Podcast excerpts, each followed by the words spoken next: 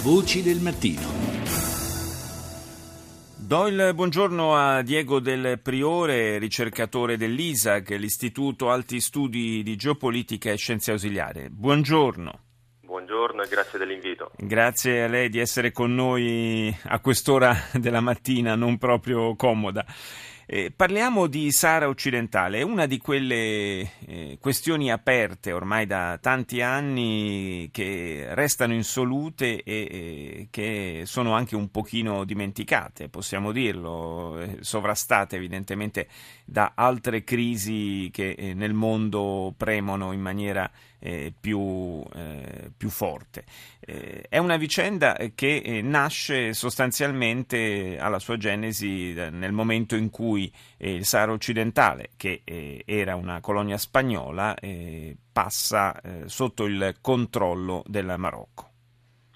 Sì, esattamente, da un punto di vista storico eh, il Sahara occidentale, appunto, come, come, ha giustamente detto, sottolineato lei, era una colonia spagnola che eh, alla morte di Franco nel 1900, del generale Franco, il, il dittatore spagnolo, nel 1975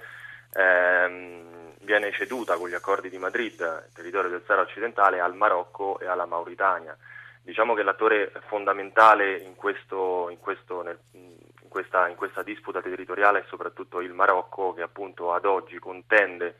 e, e di fatto occupa eh, il, il, territorio del Sahara occidentale eh, contende e si oppone alle rivendicazioni indipendentiste del, del, Fronte Polisario nato nel 1973, due anni prima degli accordi di Madrid, e, ehm, e della RASD, la Repubblica Araba Democratica Saharawi, nata nel 1976 e che oggi rappresenta l'attore istituzionale appunto che eh, in qualche modo rivendica dei eh, diritti di indipendenza e, e le, le, aspirazioni della popolazione autoctona, della popolazione saharawi.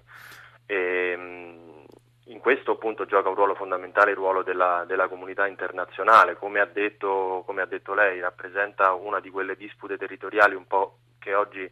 ma che eh, negli ultimi anni è passata, è passata, in secondo piano e dove interessi economici e eh, e aspetto politico-diplomatico poi si, si, si, intrecciano in maniera inestricabile e come spesso accade per le dispute territoriali sono i primi che determinano poi uno, un, uno stallo e un potenziale stallo su, sul versante politico-diplomatico. In occasione dell'Assemblea Generale delle Nazioni Unite, Re Mohammed VI del Marocco ha eh, ribadito eh, di essere disposto a, a discutere della, della, questione del Sahara occidentale, ma eh, che non, eh, non, accetterà mai che venga messa in discussione l'unità eh, territoriale del Sahara.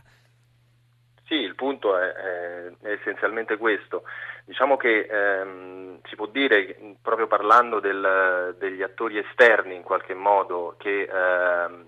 che intervengono sulla questione, c'è da dire che storicamente l'ONU sicuramente ha svolto un ruolo, eh, un ruolo principale nel, di, di, nel, tentativo di mediazione e di soluzione della disputa. Eh, ciò che eh, in qualche modo che fa forte la posizione del Marocco sono tuttavia ehm, eh, l- i forti legami economici che senza dubbio ci sono con l'Unione Europea come ho già detto, il Sahara occidentale è, eh, la dimensione economica è importante perché nel Sahara occidentale ci sono delle risorse economiche eh, molto, molto, molto, importanti e eh, stata, il Sahara occidentale è un territorio molto ricco di risorse, di risorse ittiche, stiamo parlando di una delle zone più pescose del pianeta, certificato tra l'altro dalla Banca Mondiale questo dato eh, ci sono molti giacimenti e ricchi giacimenti di fosfati che fanno del Marocco uno dei più importanti esportatori mm. mondiali mm. di, di, fosfati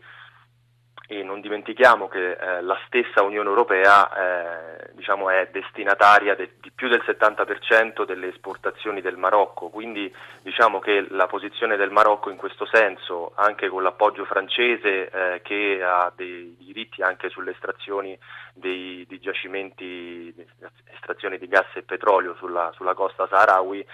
eh, ha un ruolo in qualche modo ecco, è, è tutelato, tra virgolette. Sì, quindi, quindi difficile, di difficile, pensare che eh, ci possano essere sbocchi per eh, le aspirazioni indipendentiste. Forse è più realistico pensare a qualche forma di autonomia. Beh sì, questo era ad esempio un, um, una,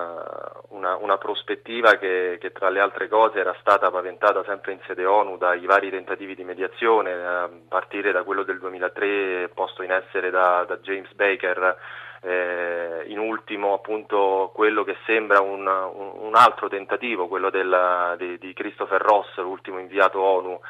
uh, in, appunto, per, per, cercare di, di, di, sbloccare la situazione. Eh, non dimentichiamo che mille, nel 1990 l'ONU ha istituito questa missione, la missione Minurso, proprio con lo scopo di indire e di organizzare un referendum che, che ad oggi sembra, sembra lontano. Un altro dato da sottolineare è che oggi il controllo del territorio di fatto appunto è, è, è nelle mani del, del, Marocco e la popolazione saharawi, il grosso, la gran parte della popolazione saharawi risiede eh, in, in, in, in, dei campi profughi di fatto intorno alla cittadina, alla città algerina di Tindouf e eh, dal 1980 c'è un muro eh, che il Marocco ha iniziato a costruire, un, mm. a costruire un muro che per circa eh, 2700 km